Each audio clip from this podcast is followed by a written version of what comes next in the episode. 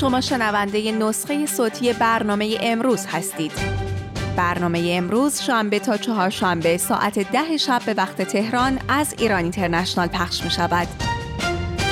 رویای مشترک رهبران افراطی در تهران، گزارش ایران اینترنشنال از پشت پرده همکاری جمهوری اسلامی و القاعده در تنش‌های باب المندب.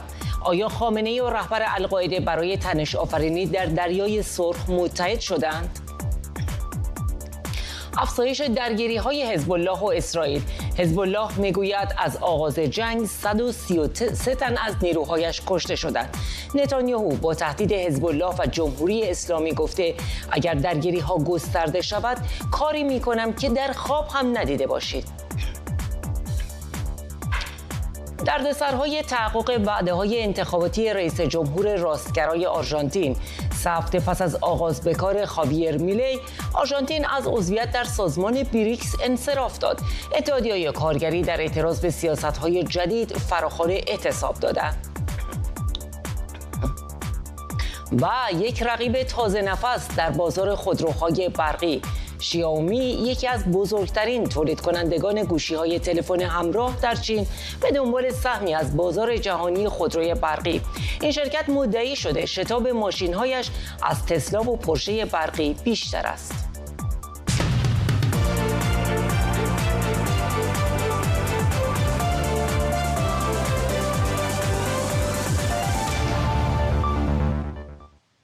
بینندگان ایران اینترنشنال، درود بر شما. من فریبا شیرازی هستم. به امروز خوش آمدید. در روزهایی که پهپادهای حوثی‌ها باب المندب را ناآرام کرده، همه سرنخ‌ها و نشانه‌ها به تهران می‌رسند، جایی که رهبر جمهوری اسلامی رویاهایش را به نیروهای نیابتیش گره زده، مسیری که در آن حتی می‌توان با دشمنان دیروز یعنی گروه افراطی القاعده هم همدست شد. حضور رهبران القاعده در ایران طی سالهای گذشته و به کارگیری نیروهای افغانستانی و پاکستانی در عملیات برون مرزی سپاه پاسداران این گمان زنی‌ها را تقویت کرده. آیا دشمن مشترک جمهوری اسلامی و القاعده را برای تنش آفرینی در منطقه همدست کرده؟ مجتبی پورمحسن در گزارشش به این موضوع پرداخته.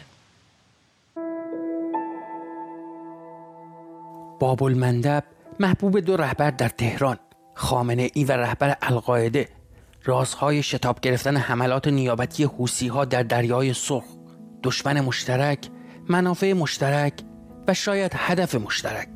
آیا جمهوری اسلامی و القاعده به هم رسیدند؟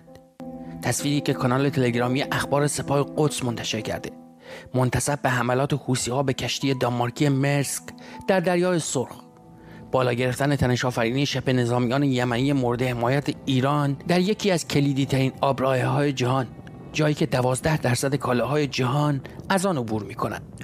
حوثی‌ها مدعیان کشتی‌هایی را هدف قرار می‌دهند که به مقصد اسرائیل در حرکتند، اما آنها عملاً چرخه عبور و مرور کالا در باب المندب را مختل کردند با موشک‌ها و پهپادهایی که اگرچه در مسیر رهگیری می‌شوند و به مقصد شهر ایلات در جنوب اسرائیل نمی‌رسند، اما در دریای سرخ توانستند مؤثر بیفتند و ناوهای آمریکایی را به چالش بکشند.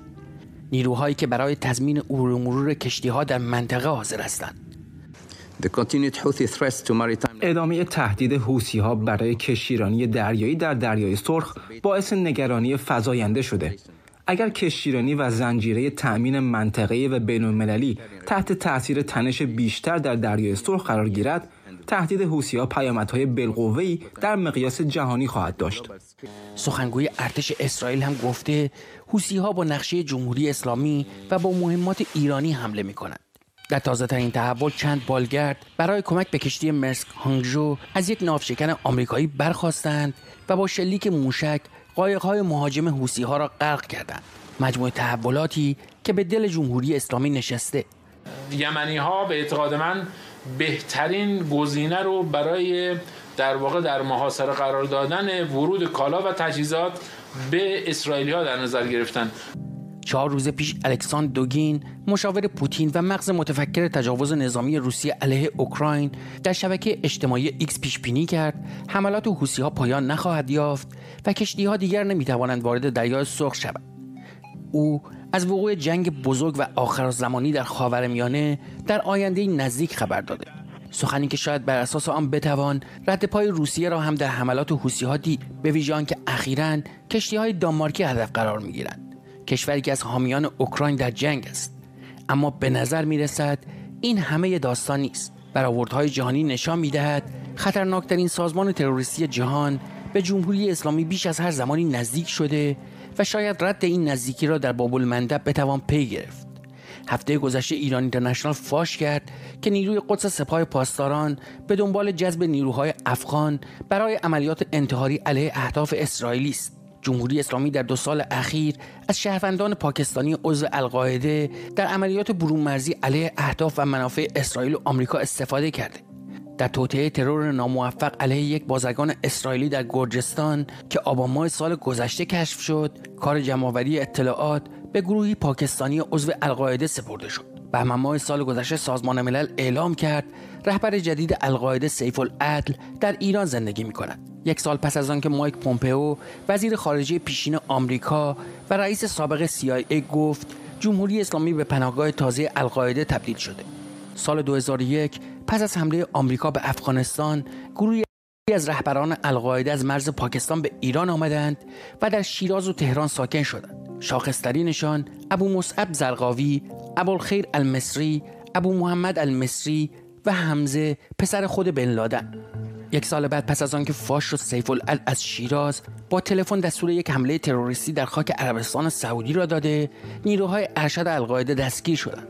بر اساس گزارش کارشناسان مبارزه با تروریسم سازمان ملل، بیست تا بیست و پنج عضو القاعده در دو مکان در لویزان تهران و نمک آبرود در شمال ایران زیر نظر سپاه پاسداران در بازداشت خانگی بودند. ابو مصعب زرقاوی دو سال بعد فرار کرد و رهبر القاعده در عراق شد. رابطه القاعده با جمهوری اسلامی بعد از گروگانگیری یک دیپلمات ایرانی در یمن در سال نود و دو متحول شد. دیپلماتی که در یک معامله با القاعده در ازای آزادی پنج عضو القاعده آزاد شد. از این سه نفر که عکسشان در پارک آب و آتش تهران در سال نود و سه منتشر شد، در این معامله ابو الخیر المصری آزاد شد و به سوریه رفت و ابو محمد المسری و سیف العدل به خواست خودشان در ایران ماندند. اما بر اساس یکی از شروط معامله قرار شد در خاک ایران آزادی عمل داشته باشند.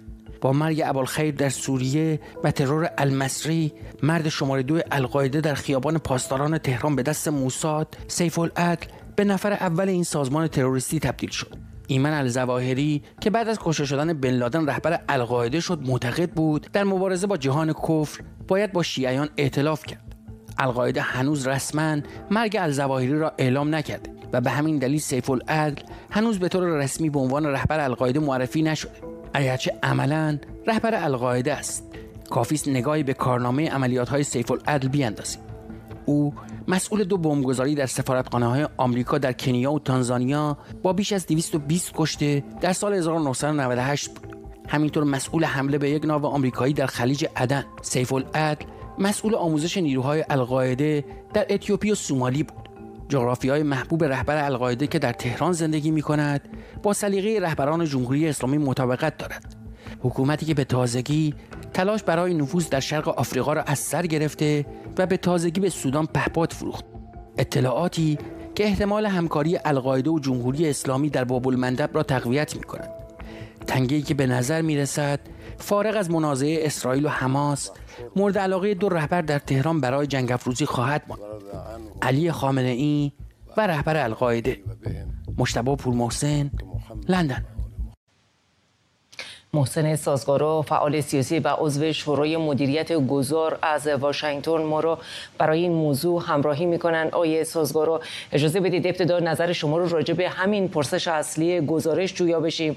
آیا دشمن مشترک جمهوری اسلامی و القاعده رو برای تنش آفرینی در منطقه همدست کرده؟ بله، به نظر من ماجرا برمیگرده به عقب‌تر هم. اجازه بدید من دو تا نکته رو که از قبل میدانستم و در جریان بودم خدمتتون عرض کنم. یکی پرونده‌ای که سیصد نفر از قربانیان حملات یازده سپتامبر، یک دارالوکاله‌ای به نام ملون وبستر که مرکزش در فیلادلفیای امریکاست وکالتشون به عهده داشت، شش سال هفت سال مدارک جمع‌آوری کردن، نهایتاً در شعبه دادگاه جنوبی فدرال امریکا در نیویورک قاضی دنیلز به این پرونده رسیدگی کرد و نهایتا حکمی که قاضی دنیلز داده این است که سپاه پاسداران انقلاب اسلامی و مشخصا نیروی قدس اون قبل از عملیات یازده سپتامبر، در جریان عملیات یازده سپتامبر و بعد از اون با القاعده ارتباط داشته و مجموعاً هم شش میلیارد دلار محکوم کرده جمهوری اسلامی رو که به خانواده های این سیصد نفر که شکایت کرده بودن باید بپردازد. البته اموالی در امریکا نداره که ایران که بخوان این دارالوکاله ها توقیف کنند.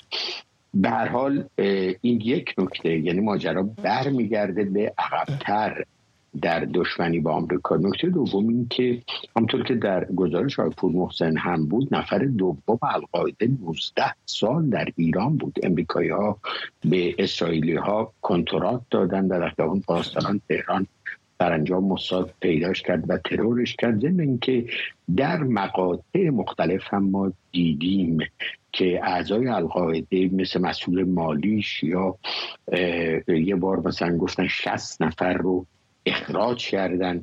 به هر حال کم و بیش دیدیم که در ایران حضور دارن و ایران شده پناهگاه امن این تروریست‌ها.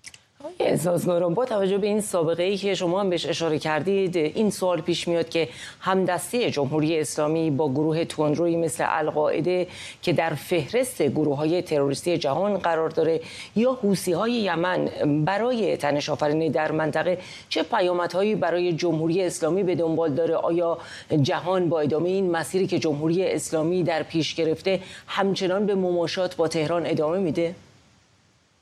سوال خیلی خوبیه. ببینید، برای اینکه بعد از یازده سپتامبر یک کمیته‌ای در سنای امریکا مسئول شد، نزدیک دو سال هم طول کشید، سناتورهایی و گزارش‌های مختلف مامورین امنیتی و دستگاه‌های مختلف رو جمع‌آوری کردن، در یک کتاب منتشر شده به نام کامیشن و در این کتاب فکر کنم صفحه دویست و چهل و یک و دویست و شصت و شش که میگه که از اون دوازده نفری که عملیات یازده سپتامبر رو کردن، نه نفرشون به فاصله یک سال قبل از اون عملیات به کشور ثالثی که در گزارش هست کردن اسم رو، ولی در از سناتورها آدم میشنم که اون کشور ثالث امریکایی ها مطلع شدن، ایرانه، به ایران سفر کرده بودند و با سیمولیشنی که برای هواپیمای بوئینگ برای آموزش در ایران خریده بودند از فرانسه به شصت میلیون دلار چند سال قبل آموزش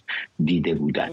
بنابراین امریکایی ها ولی برای اینکه اگر میگفتند دولت آقای بوش بود اون موقع که ایران اینجور دخالت داشته باید حمله میکردن به ایران و چون نمیخواستن با ایران درگیر بشن، هنوزم نمیخوان، سعی کردن که از کنارش رد شن. ولی میدانند، دستگاه اطلاعاتی امریکا میدونن. آیا تا کجا ادامه میدن این مماشات رو با بزرگترین سازمان تروریستی دنیا که به نظر من سپاه، از کابل تا کاراکاس یک شبکه بزرگ قاچاقچیگری، سپاهیگری، مافیایی چیده و با ده ها سازمان تروریستی ارتباط داره، تا کجا مماشات میکنم؟ این خیلی سوال مهمی است. من یک نکته‌ام اضافه کنم به این.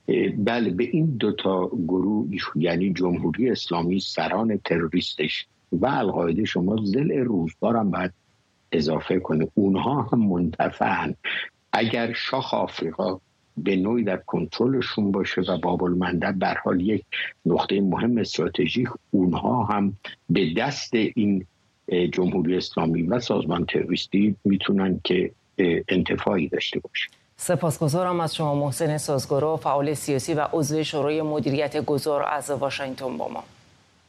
ممنون ازت.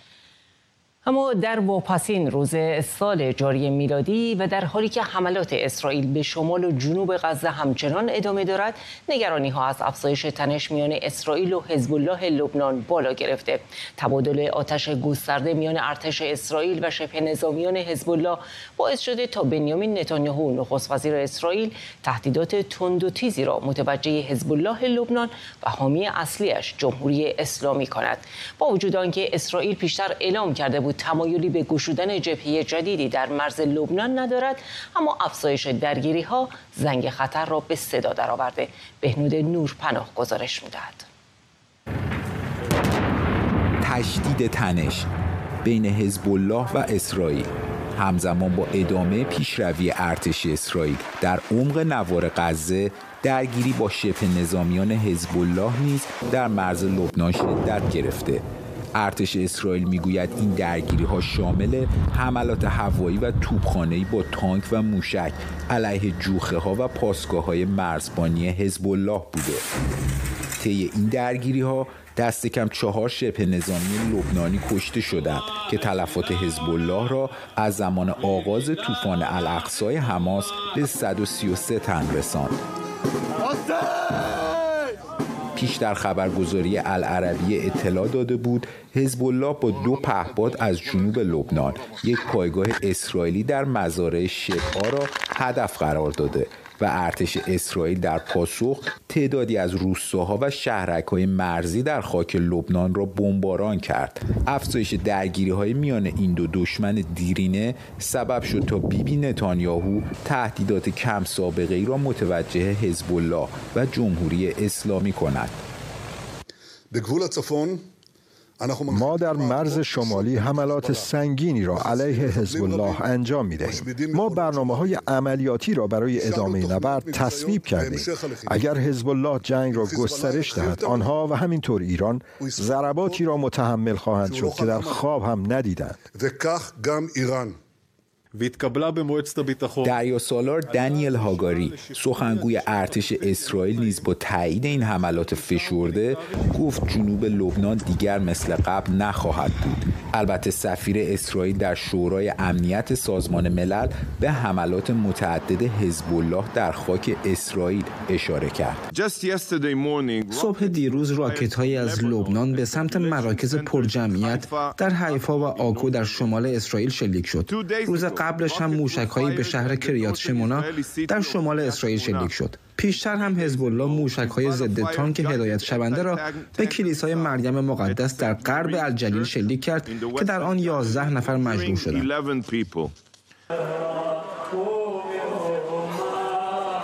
اما در یکی از آخرین واکنش‌ها از سوی حزب الله لبنان یک عضو ارشد این گروه اعلام کرد همسویی و همرسم شدن حزب الله با حماس در جنگ علیه اسرائیل برای کودکان مظلوم در غزه است.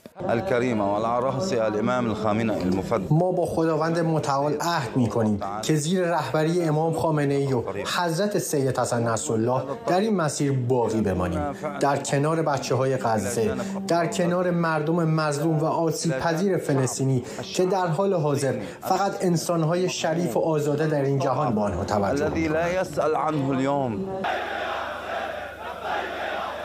البته با توجه به تنگناهای شدید اقتصادی در لبنان بعید به نظر می‌رسد که اظهارات این مقام حزب الله مورد استقبال مردم لبنان واقع شود.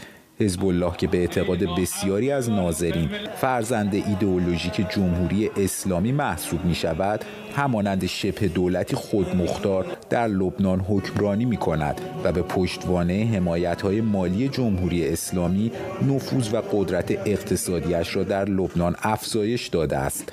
این در حالی است که به گزارش آسوشییتد پرس حدود هفتاد و پنج درصد مردم لبنان با فقر، تورم و بحران اقتصادی دست به گریبانند.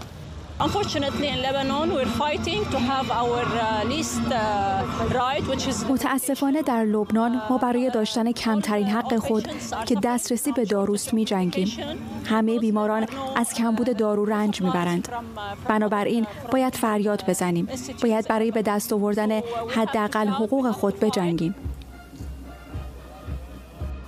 با اینکه نخست وزیر اسرائیل صریحاً اعلام کرده که به دنبال گشودن جبهه‌ای در شمال اسرائیل و ادامه درگیری با حزب الله لبنان نیست، اما به باور برخی کارشناسان خطر گسترش جنگ به داخل خاک کشورهایی چون لبنان و ایران هر لحظه جدی‌تر می‌شود، امری که می‌تواند وضعیت دشوار زندگی در این جوامع را وخیم‌تر کند. بهنود نورپناه، ایران اینترنشنال، لندن. کامران متین استاد روابط بین الملل در دانشگاه ساسکس از برایتون بریتانیا برای این بحث ما رو همراهی میکنند. آقای متین، علیرغم تلاش اسرائیل و حزب الله برای پرهیز از یک جنگ تمام عیار و خویشتنداری نسبی، به نظر میرسه درگیری میان اونها در حال تبدیل شدن به یک منازعه خطرناک است. برآورد شما از این افزایش تنش ها چیست؟ آیا وضعیت در مرزهای شمالی اسرائیل رو به وخامت است؟ به نظر میرسه خب درگیری ها افزایش پیدا کرده. میدونید در گذشته یک توافق نانوشته‌ای بود بین حزب الله و اسرائیل که درگیری‌هاشون رو محدود به این مزارع شبا که بر سرش مناقشه هست و هر دو طرف ادعای ارضی برش دارن محدود کرده بودن، ولی ما هر چقدر از هفته اکتبر به این طرف اومدیم این کنش و واکنش طرفین بودش و شعاع حملات بیشتر شده. در این یکی دو هفته اخیر به خصوص اسرائیل حملاتش رو در سوریه هم تشدید کرده که همین کشته شدن رضی موسوی مثلا نقطه عطفی بود، ولی حملات زیادی علیه تجهیزاتی که ظاهراً جمهوری اسلامی به سرعت در حال انتقال به حزب الله است برای درگیری در یک نبرد احتمالی وسیع‌تر با اسرائیل. خب اسرائیل تلاش کرده اینها رو مختل بکنه. از بلندی‌های گولان هم ظاهراً یکی دو بار حداقل به اسرائیل موشک و راکت پرتاب شده. به این دلیل احتمال گسترش جنگ واقعاً هست، ولی خب به دلیل همین وضعیت فلاکتبار مردم لبنان، حزب الله نمیخواد به عنوان نیرویی دیده بشه که در واقع آغازگر یک جنگ گسترده تر هست، ولی در این حال هم نمیتونه بیطرف بمونه در جنگی که در غزه در جریان هست. به این دلیل حزب الله به نظر میرسه ترجیحش این هست که اون حمله وسیع رو اسرائیل آغاز بکنه و نه از سوی لبنان این در واقع درگیری آغاز بشه، از سوی حزب الله ببخشید. آقای متین، می‌بینیم که تلاش‌های دیپلماتیک هم برای جلوگیری از وخامت اوضاع با شتاب بسیاری در جریان هست. چقدر میشه به نتایج این رایزنی‌ها امیدوار بود؟ من بعید میدونم به لحاظ دیپلماتیک این مسئله قابل حل باشه، چون اسرائیل اشاره میکنه به قرار به اصطلاح قطعنامه هزار و هفتصد و یک شورای امنیت سازمان ملل متحد که بر طبق اون نیروهای حزب الله میبایست در شمال رود لیتانی که حدود چهل کیلومتر از مرز لبنان و اسرائیل فاصله داره در اونجا باشن و نه نه, نه در مناطق جنوبی تر، ولی همون قطعنامه در این حال خواستار غیر نظامی شدن یک سری از مناطقی است که اسرائیل متعلق به خودش میدونه درش حضور داره. دولت لبنان قدرت نظامی و به اصطلاح سیاسی نداره که واقعا حزب الله رو وادار به کاری بکنه برخلاف میلش. در نتیجه دولت لبنان هم به نوعی ضمن اینکه میگه ما این قرارداد این قرارداد رو میتونیم به اصطلاح پیاده بکنیم به شرط اینکه اسرائیل هم اون بخش مربوط به خودش رو اجرا بکنه، بعید هست که هیچ کدوم از طرفین واقعا به اون قطعنامه پابند بشن. در نتیجه بیشتر بستگی به این داره که نوع حملات و شعاع حملات حزب الله چقدر بشه و کابینه جنگی دولت اسرائیل چقدر از پیشرفت جنگ در جبهه غزه مطمئن بشه که بتونن یا بخوان که در جبهه شمالی هم وارد یک جنگ وسیع‌تری با حزب الله بشن. بحث بحث تضاد منافع از اسرائیل نگران امنیت مرزهای شمالیش هست، در حالی که حزب الله بر مأموریتش در منطقه تمرکز داره و این وسط مردم لبنان هستند که قربانی این منازعه میشن. دورنمای این وضعیت رو برای خود لبنان چطور می‌بینید؟ اگر کوتاه لطف بفرمایید. بله خواهش می‌کنم. قطعاً وضعیت اقتصادی در لبنان بسیار وحشتناک است. وضعیت ارز لبنان، وضعیت اقتصادی، بیکاری، همه اینها در گزارشتون هم اومد. در نتیجه ایده یک جنگی که تمام لبنان درش درگیر بشه مطلقاً طرفدار به اصطلاح طرفداران آنچنانی در لبنان نداره و یکی از اهرمایی که مانع میشه حزب الله هم به طور تمام همه جانبه وارد این جنگ بشه همین نگرانی از نارضایتی مردم هست. ولی خب بسته به تحولاتی که در جبهه رخ میده، بسته به پیشروی‌هایی که اسرائیل در غزه انجام میده، حزب الله ممکنه ناچار بشه که حملاتش رو گسترده بکنه و اسرائیل هم به تبع اون حملات شو وسیع‌تر خواهد کرد علیه حزب الله. سپاسگزارم از شما. کامران متین، استاد روابط بین الملل در دانشگاه ساسکس از برایتون با ما. متشکرم.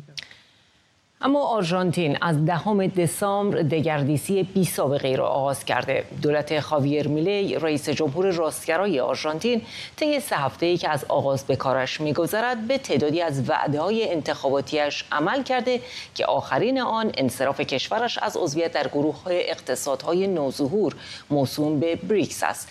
اقدامات دیگر او کاهش پنجاه درصدی ارزش پول ملی و همچنین قطع یارانه‌های حمل و نقل و انرژی بوده. او وعده داده نزدیک به سیصد مورد از قوانین موجود در کشورش را تغییر خواهد داد.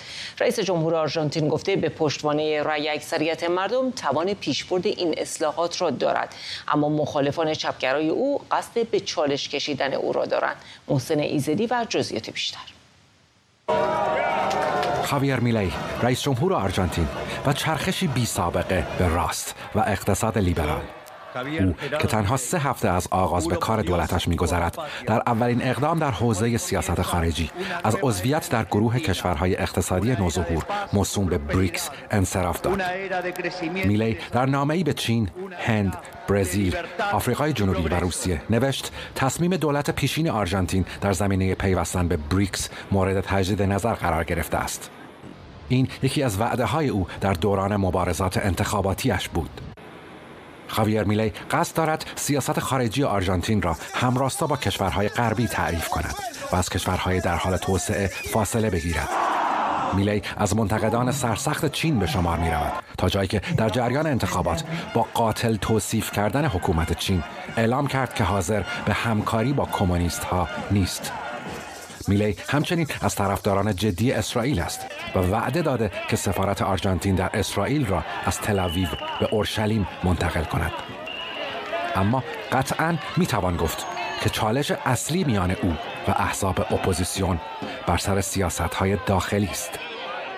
برنامه خاویر میلی مبتنی بر یک دگردیسی همه جانبه به منظور برون رفت از بحران اقتصادی در این کشور است و از همین رو همکاری و همراهی پارلمان را می‌طلبد.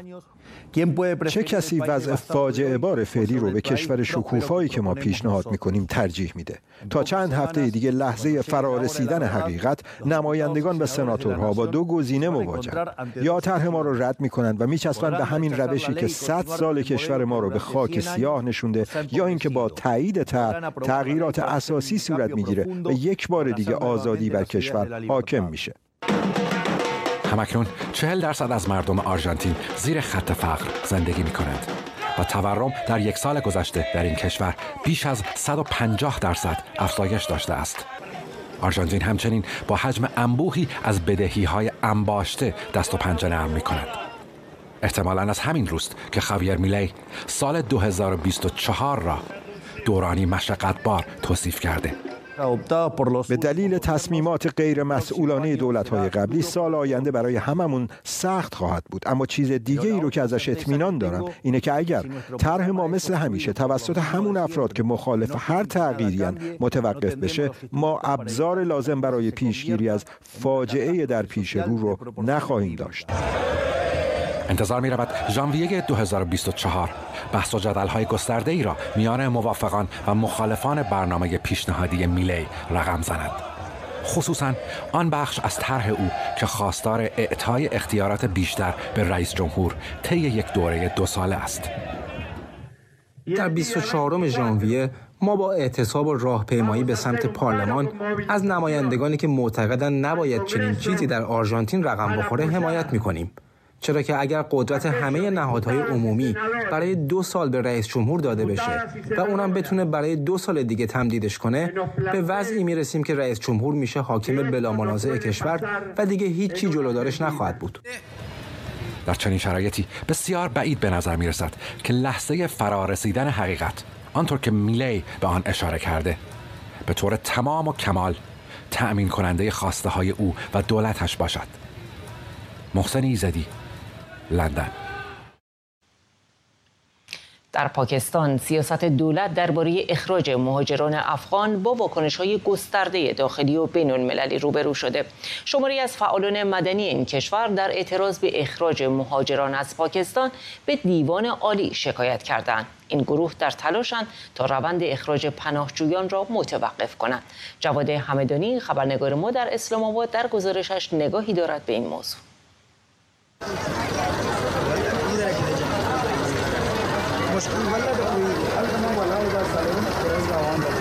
اخراج مهاجران افغان از پاکستان در پاییز سال دو هزار و بیست و سه میلادی آغاز شده و تاکنون بیش از چهارصد هزار نفر از پاکستان به افغانستان عودت داده شده‌اند. در این اخراج شدگان افرادی هم هستند که بیش از چهل سال در پاکستان زندگی کرده اند یا اصلا متولد پاکستان اند. در اعتراض به این اقدام دولت، تعدادی از قانونگذاران، حقوقدانان و به ویژه فعالان مدنی روی به دیوان عالی پاکستان آورده‌اند. آنها می‌خواهند که این حکم اخراج مهاجران لغو شود. ما هم از دولت پاکستان و هم از دیوان عالی کشور میخوام که به مهاجران افغان حق زندگی داده شود. این مهاجران به خاطر این به پاکستان آمده بودند که اینجا احساس امنیت میکردند. برخی از اینها چهل سال است که در پاکستانند. اقلیت‌های دینی، زنان و دختران هیچ گونه امنیتی در افغانستان ندارند. عمر اعجاز گیلانی حقوقدان پاکستانی است که درخواست لغو اخراج را به دیوان عالی پاکستان آورده. یک میلیون و هفتصد هزار مهاجر را با یک تصمیم عجولانه نمیتوان اخراج کرد. باید به تک تک این مهاجران گوش داد. دلیل دیگر بر این که اخراج مهاجران غیر قانونی است این است که دولت موقت از لحاظ قانونی صلاحیت اخراج مهاجران را ندارد. دایره اختیار سے باہر کی چیز ہے. به دنبال اعتراضات گسترده در داخل و خارج نسبت به اخراج مهاجران، نخست وزیر دولت موقت چنین پاسخ می‌دهد.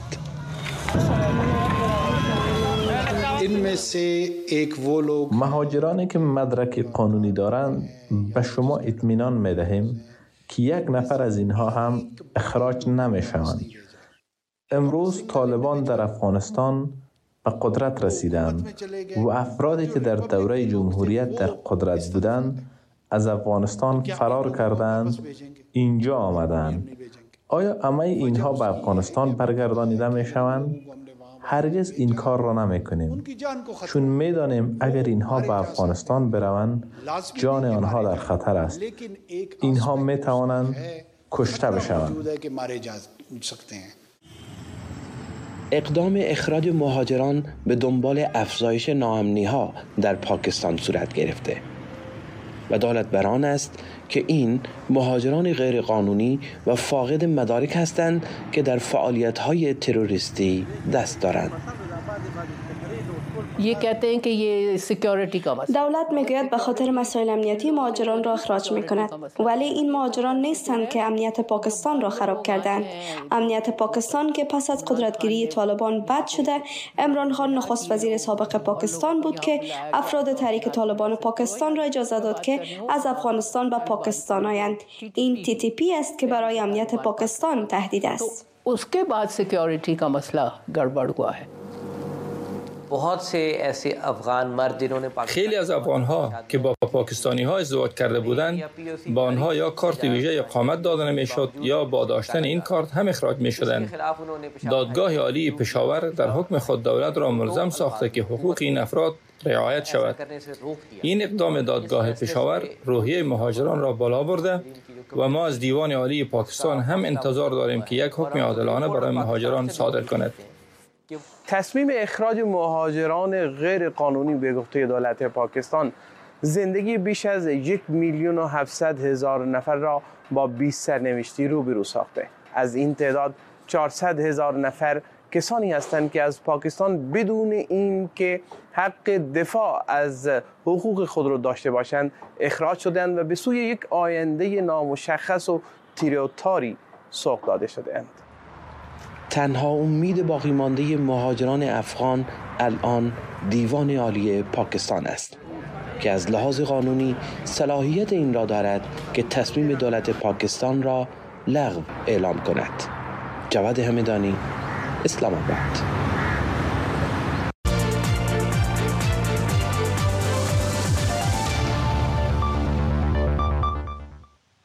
اما بازار خودروهای برقی شاهد ورود یک رقیب جدید به میدان است. شرکت شیائومی سازنده گوشی‌های تلفن همراه و وسایل خانگی از ساخت یک خودروی برقی خبر داده. این شرکت ادعا می‌کند شتاب خودرویی که ساخته بیشتر از تسلا و پورشه است. همایون خیری در گزارشش جزئیات بیشتری دارد. شرکت شیائومی ورودش به بازار ساخت خودروهای برقی را اعلام کرد. لی جون مدیرعامل شیائومی از ساخت اولین خودروی فوق برقی این شرکت با نام اس یو هفت خبر داده. شیائومی که کالاهای متنوعش در بازار ایران هم به فروش میرسند، یکی از پنج سازنده بزرگ گوشی همراه در چین است. این شرکت حالا قدم به میدانی گذاشته که رقبای کمی ندارد، چه در چین و چه در آمریکا و اروپا، به خصوص در زمانی که همه شرکت‌های خودروسازی آماده سال نو میلادی هستند. شیائومی ادعا می‌کند شتاب خودروی اس یو هفت بیشتر از تسلا و پورش برقی است. با این حال ورود این تازه وارد به بازار با مشکل قیمت‌گذاری خودروهای برقی در چین همراه شده. قیمت‌های بالا از تعداد خریداران در چین کم کرده و خودروسازان در فکر پیدا کردن چاره کار هستند. قرار است خودروی اس یو هفت با دو ظرفیت مختلف باتری به بازار عرضه شود.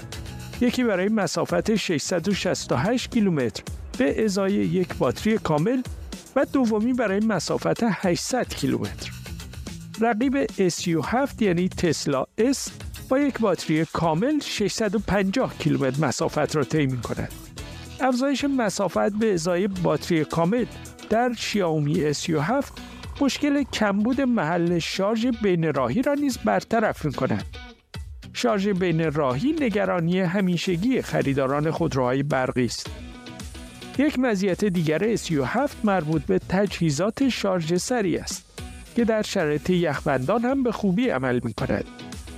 شرکت شیائومی در اعلان ورود به بازار خودروهای برقی می‌گوید هدفش این است که به یکی از پنج خودروساز مهم جهان تبدیل شود. همایون خیری، لندن.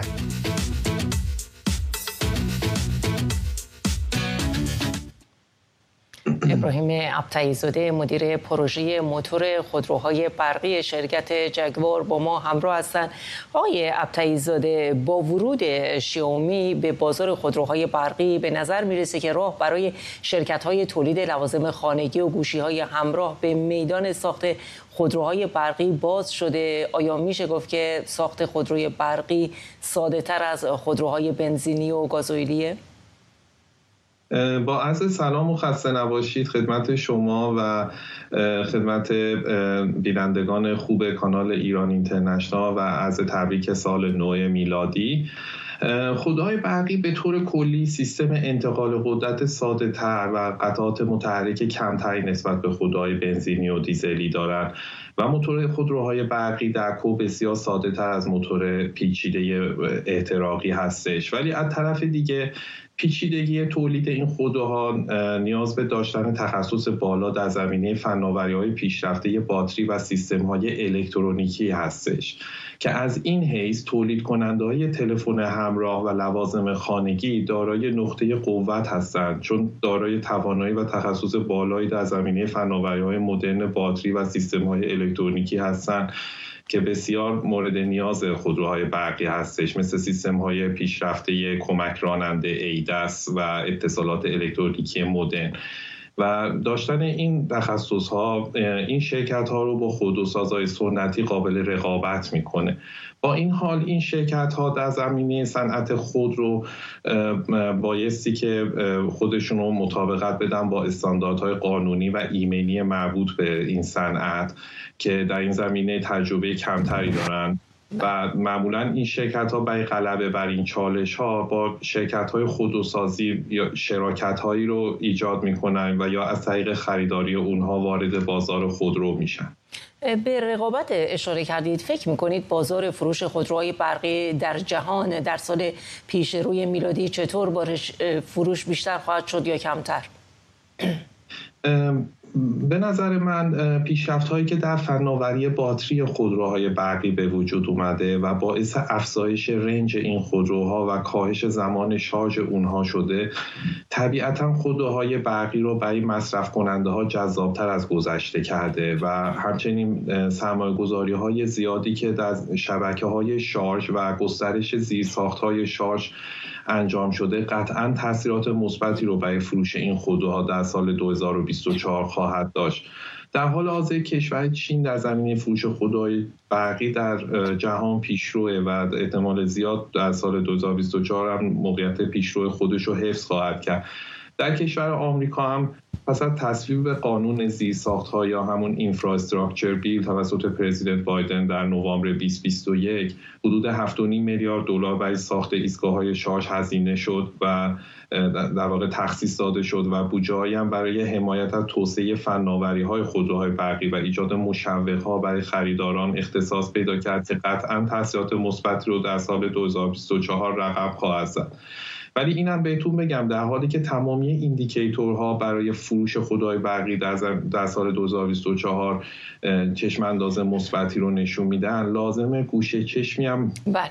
به رویدادهای غیر مترقبه و تغییرات ممکن در سیاست‌های دولت‌ها داشته باشیم. سپاسگزارم از شما. یکی از مهمترین این رویدادها میتونه انتخابات ریاست جمهوری آمریکا در اکتبر بیست و بیست و چهار. فرصت بیشتری نداریم. ابراهیم ابتیزاده مدیر پروژه موتور خودروهای برقی شرکت جگوار با ما. ممنونم. و متشکرم که با ما همراه بودید. برنامه امروز را با تصاویری از آتشبازی‌های سال نو میلادی در سیدنی به پایان می‌بریم. شب و روزتان خوش.